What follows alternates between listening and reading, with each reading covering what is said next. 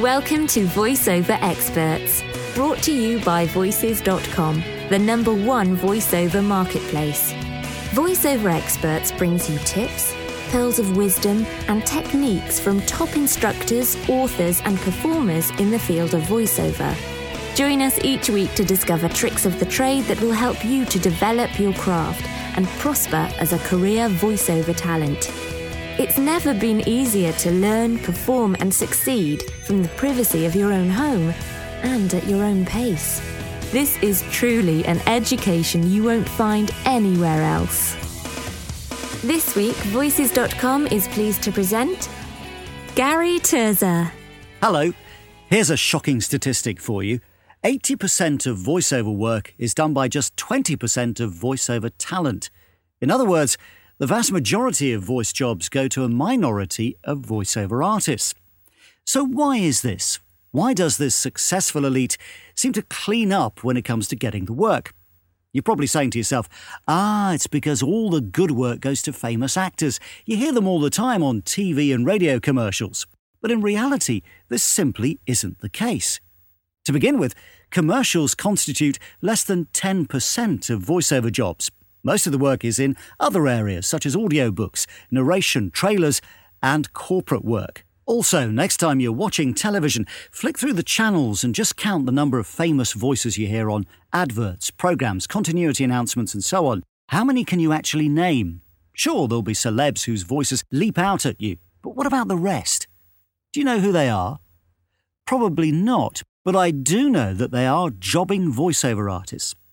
So replace the word famous with the word working. They are working voiceover people, and they make up part of that top 20%. I remember when I started training people to do voiceovers, I'd come back home and my wife would say to me, Can you tell which of your students is going to be the most successful? And I would confidently say, Oh, yes, Fred and Frida were brilliant. Frida had a husky, sexy voice, and Fred had a deep brown, rich resonance, and they were both excellent at bringing the words to life. As for poor Fernando, though, I'm afraid he was rather nervous, fluffing and stumbling over his words. He tried hard, but his voice just wasn't distinctive enough. So I'm putting my money on Fred and Frida. A few months went by, and out of the blue, I had an email from Fernando. I'm doing really well, he said.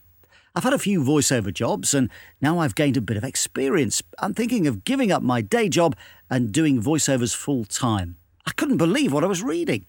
I then thought to myself, if Fernando is doing so well, and I didn't rate him at the training session, then Fred and Frida must be raking it in. I quickly followed up this line of thought and contacted my star pupils. I'm afraid I haven't had any success, remarked Frida. I've sent a few demos off to agents, but they just weren't interested. I don't hold out much hope, she said dejectedly. Fred's response was even more disappointing.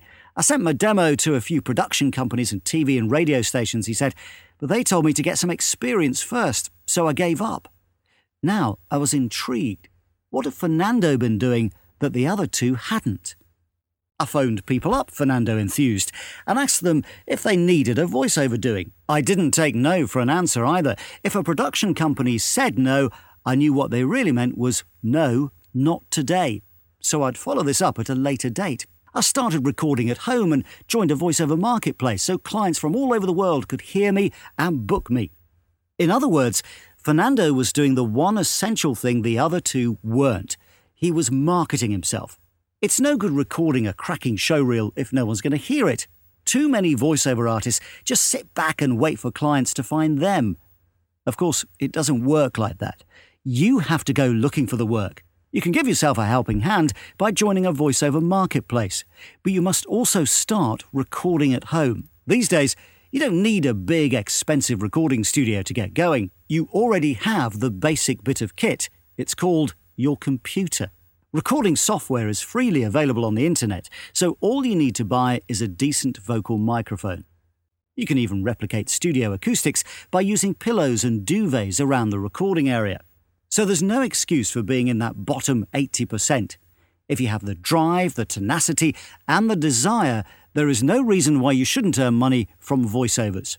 Oh, and by the way, Fred, Frida, and Fernando are all fictitious characters, but they do represent a very real type of voiceover artist. Good luck. and thanks for listening. Thank you for joining us.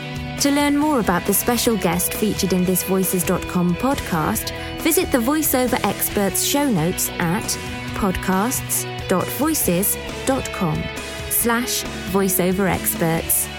Remember to stay subscribed. If you're a first time listener, you can subscribe for free to this podcast in the Apple iTunes podcast directory or by visiting podcasts.voices.com. To start your voiceover career online, go to voices.com and register for a Voice Talent membership today.